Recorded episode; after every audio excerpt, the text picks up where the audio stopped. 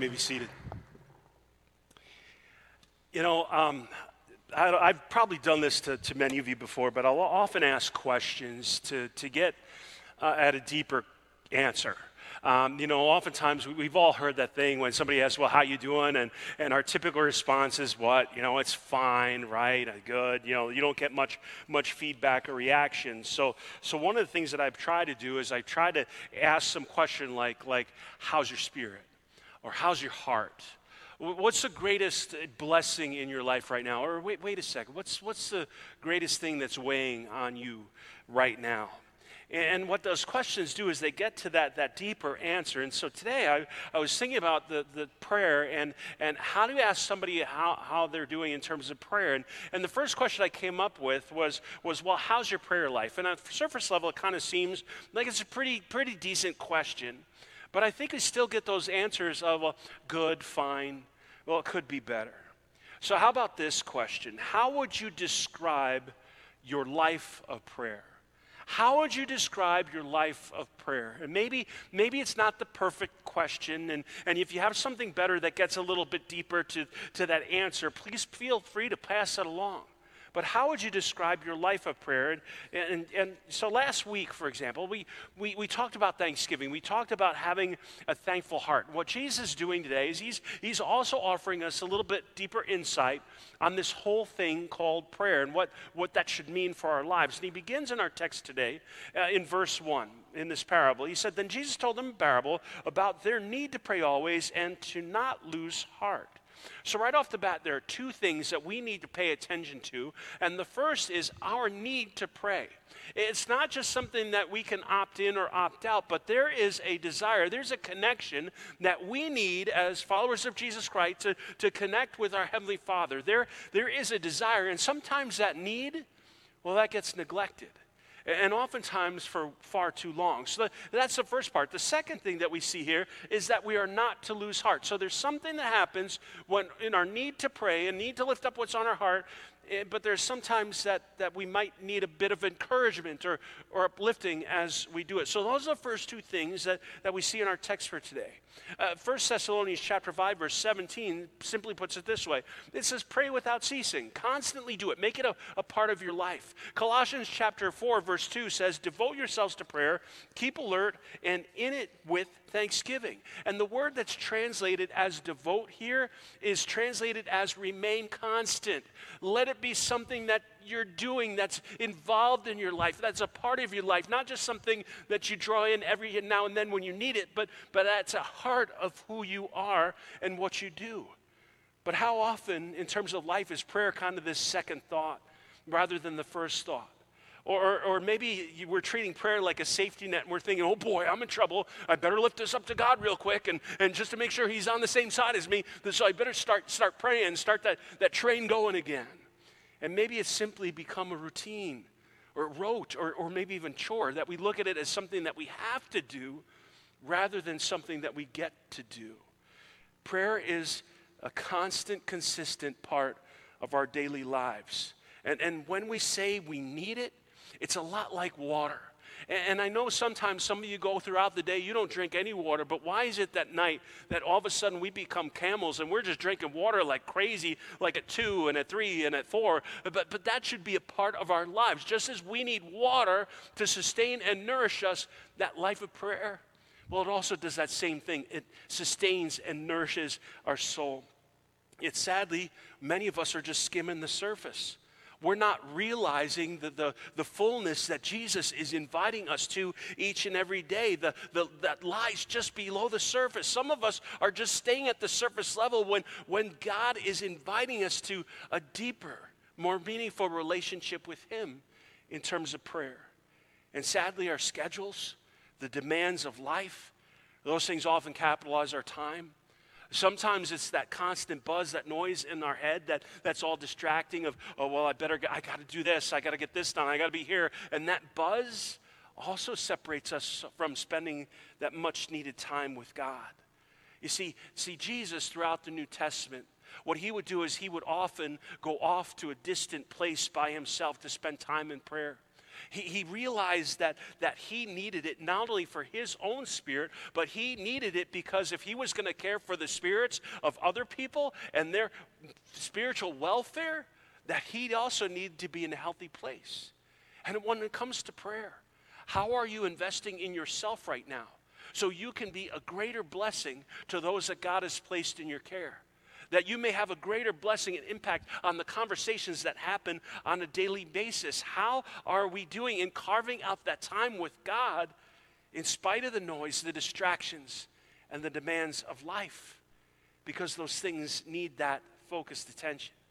And while this is a wonderful segue to the second part of that verse about not to lose heart, what I want to do is I want to dig into our text just a little bit today, where Jesus is, begins by introducing two characters. And the first person we run into is a judge who we read neither feared God nor respected people. Let's just say this wasn't a people person, okay? There, there's not only a spiritual disconnect, there's also a personal and relational disconnect. He didn't care for anyone, especially this, this woman, this widow, who she had no means to, to, to get what she needed. She was poor, disadvantaged, she was defenseless. And the only thing that she had as a weapon at her disposal was her voice the spiritual gift of persistence. And notice I didn't say the spiritual gift of nagging. That's not a spiritual gift, so please don't elbow your spouse when I said persistence. Yes, see? Reading in our text. In that city, there was a widow who kept coming to him and saying, Grant me justice against my opponent. Day in and day out, in her desperation, she would cry out in a loud voice, Grant me justice. And can't you just picture this? I mean, she's meeting, maybe she goes to the judge's favorite coffee shop and she's sitting there and they get their coffee and she's like, grant me justice. Or maybe he goes to a movie or something like that and she sits behind him and, and just when it gets to a good part, eating some popcorn, she's like, grant me justice. Or maybe, maybe what she does is at the kids' tennis match when it's all quiet, she's the only person in the stand standing up and yelling, grant me justice, grant me justice. Yeah, it's kind of like that relentless paper boy uh, in uh, Better Off Dead. Any of you remember that movie, Johnny, where he was owed how much? Two dollars. And throughout the movie, there was that, that theme of, I want my two dollars. I want my two dollars. That is this lady. And maybe you can identify a little bit with the woman in our text for today maybe you've also been uplifting your pre- pleas and your prayers to God, and, and it seems that you're doing that day in and day out, but there seems to be no answer. And, and you can not only imagine the frustration that this woman is feeling, maybe, maybe you have found yourself dealing with the same sense of frustration. Your petition has been the last thing on your mind when your head hits the pillow, and it's the first thing to say, Good morning, when you wake up. That has met you where you are. And if you find yourself in, a, in that season where you're, you're feeling like that prayer isn't being answered, I want you to, to think about Psalm 42. And some of you, this is a real psalm for you this morning. It says, My tears have been my food day and night, while people say to me continually, Where is your God? And maybe you started asking that question for yourself. Well, where, where is God? I mean, I mean, I'm expressing my need. I'm lifting up my petition time and time again. It seems like nothing is changing, nothing is moving. Yet listen to this word of hope that the psalmist continues with. He said, Why are you cast down, O my soul? Why are you disquieted within me? Hope in God, for I shall again praise my help and my God. In fact, if you find yourself in a season of discouragement right now, if you're feeling the weight of the world on your shoulders and, and that prayer that you've been uplifting doesn't seem to be answered, and, and you're identifying with that, yeah, my tears have been my food lately, I want you to read the entirety of Psalm 42. Read the entirety of Psalm 42 and let it speak into your heart and into your situation. But there's something I want you to notice here uh, about the phrase that the judge uses in this text to describe the widow in the second part of verse 5. He, he says, he says, yet, yet because this widow keeps bothering me, I will grant her justice so that she may not wear me out. And a more accurate translation of this word is, and it might be in the footnotes of your Bible, that she doesn't give me a black eye or that she doesn't beat me black and blue by her relentless pounding, okay? Have you ever been eh, so tired and worn out by someone that it just feels like you've been in a boxing match? It feels like you've just gotten hit by a bus because they have burdened you and they've strained you so much that, that, you're, that you're worn down? That's what this lady was doing. She was relentless. And, and the more the judge said, dismissed her, go, go away, the more persistent that she became to the point of wearing him down. In fact, I would imagine that, that we've done that to our parents quite a few times over the years. I could pick on our kids, right? But we sometimes forget that we also did that to our parents, where we wore them down so much that all of a sudden they were like, fine, do what you want to do. And there's some people that actually leverage that tactic to get what they want, that they see that their parents worn down, and they take this opportunity to try to get what they want. And some of you parents are like, yeah, been there, done that. Some of you kids are like, been there, done that. I'm trying to do that after worship, but that's okay. But he felt so burdened. He felt so worn down by her persistence that the judge finally answered the widow's petition verse 6 And the Lord said, Listen to what the unjust judge says, and will not God grant justice to his chosen ones who cry to him all day and night? Will he delay long in helping them? I tell you, he will quickly grant justice to them. Now, the reason that so many people have trouble with this passage of Scripture, this text, is oftentimes there's a misinterpretation of what's being said here. It's often as if Jesus is equating us to, to this widow who just keeps nagging and pestering God. And, and God, that the, the idea that if we wear down God enough, that, that we'll actually get what we want, right? That's, that's the misinterpretation of this text. The, that's not what's being shared here or how the parable should be interpreted. You see, it's not a parable of comparison. This is the judge, and so this is God. It's actually a parable of contrast, setting one thing, the judge, against God, the other thing. What Jesus is saying here is he's saying if an unjust and an unfit and an uncaring and an ungodly judge finally grants justice to this widow in the end, imagine how much more a loving, heavenly, just God will do for you who, who not only delights in hearing from you, who loves to hear from your children, who delights in doing good and invites us to storm the gates of heaven. Imagine what God would do for you if this person actually did the right thing eventually. But God wants to give you more. He wants to heap blessing after blessing into your life.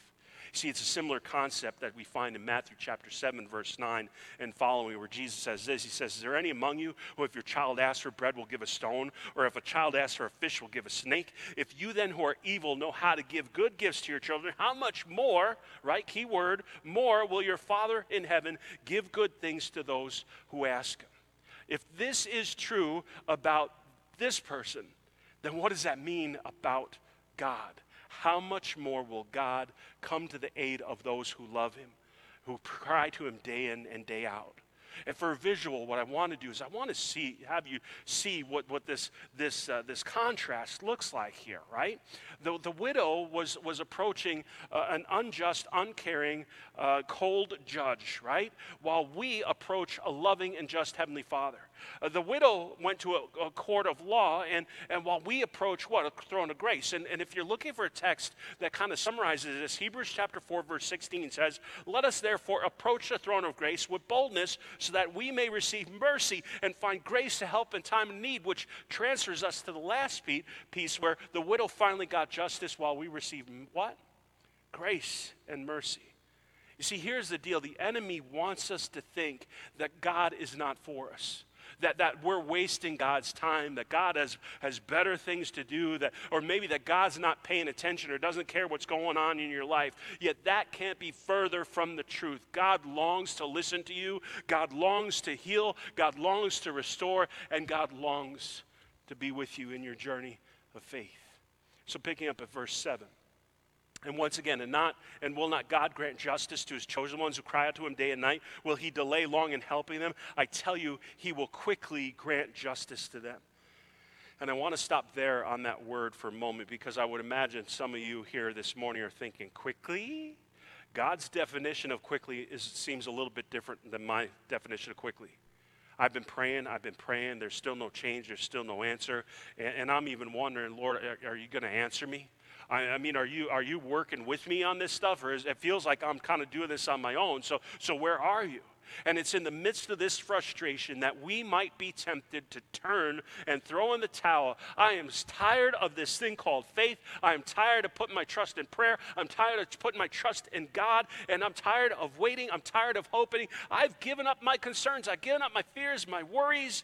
Yet there seems to be no answer, or at least none that we can look for.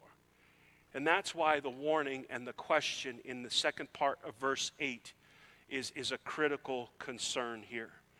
Uh, Jesus says, And yet when the Son of Man comes, will he find faith on earth? As if to say, Will there come a day when the people of God lose heart? Will there come a day when my children who are to call upon my name simply throw in the towel and give up on this thing called faith? In fact, there's something else I want you to notice about the widow that's important for our text for today. And I want you to notice that she didn't go and pursue something else. She didn't go and try to get that void filled somewhere else. She didn't take matters into her own hands, but instead she went to the judge every moment that she could in faith, right? She went to the judge in faith, trusting that he could change that circumstance. And maybe you've stopped going to God with what's weighing on you right now. Maybe you started to rely on, on other things to fill that void, to, to help you cope, to calm, or to ease your mind. Uh, keep bringing that petition before God. Keep finding your strength. Keep placing that concern and trust in Him. And acknowledge that He is the only one that can turn things around. He is the only one that could win that battle that you're facing, no matter what battle that may be. Place your trust and your hope and your confidence in Him. And remember that our hope does not rest in our circumstances, though our circumstances are going to want to tell us and convince us otherwise, but they rest in who loves us and who seeks to bless us. And if you're tired today, I want you to hold on to those two statements of verse 1 pray always, do not lose heart, do not neglect that need to spend time with your Heavenly Father. You see, here's the deal, church. When it comes to prayer, we're so quick to give up.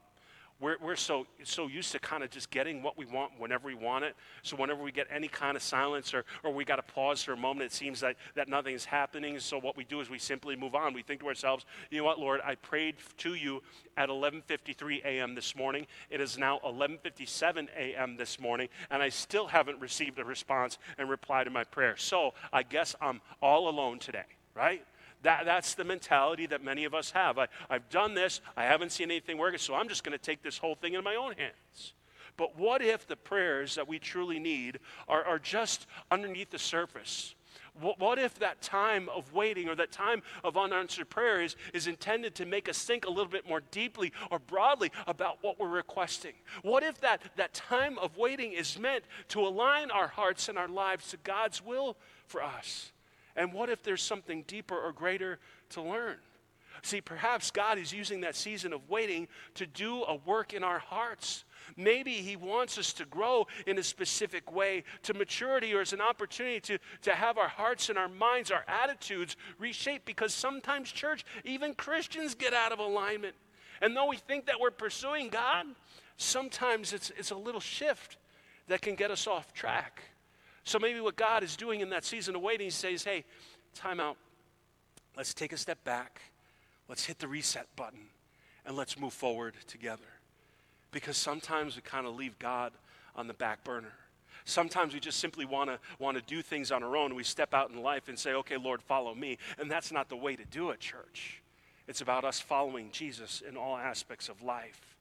And how often our plans have fallen short in fact, how many times have we found that God has something better in store for us that, that we're not even praying for, but we simply had to wait? You know, Ephesians chapter 3, verse 14 and following. Uh, is Paul's uh, captures Paul's prayer for his reader. Yet there's something so cool about verse 20, and, and I want you to, to notice this. And he begins, Now to him who is, who by the power at work within us, is able to accomplish, listen to those three words, abundantly far more than all we can ask or imagine. To him be glory in the church and in Christ Jesus to all generations forever and ever. Amen. See, what this tells me is that God has something better in store for us.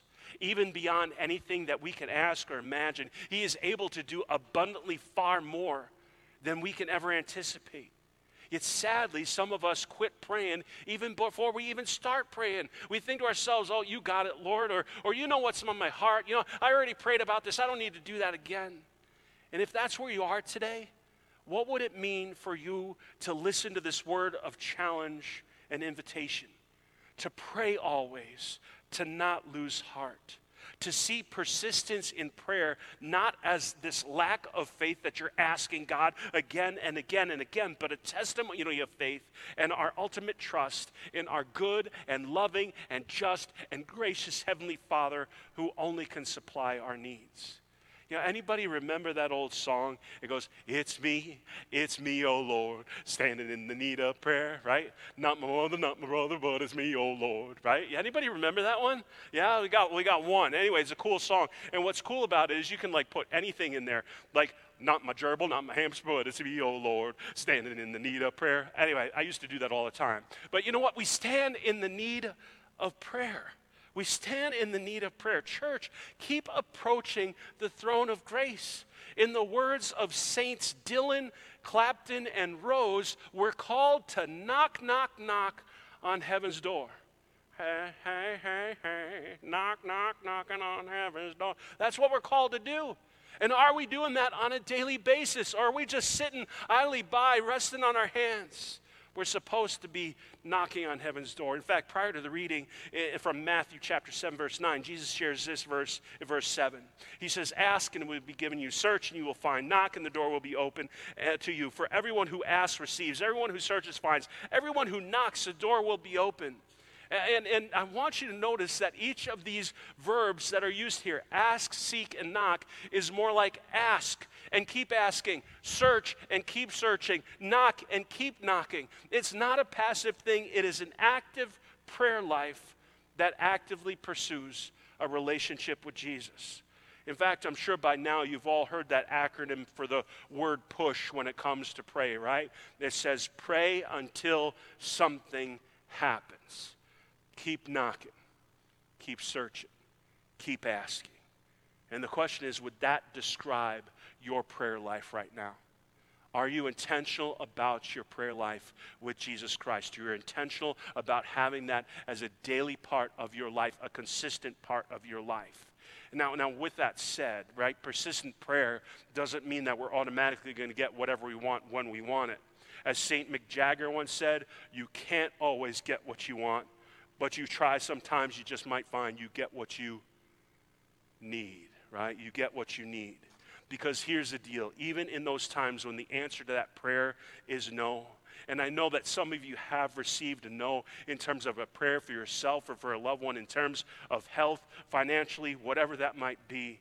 God has already answered that prayer even when it's a no. He says this in 2 Corinthians chapter 1 verse 20.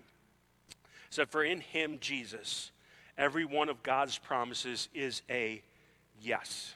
For this reason is that through him that we may say the amen, which means yes, to the glory of God.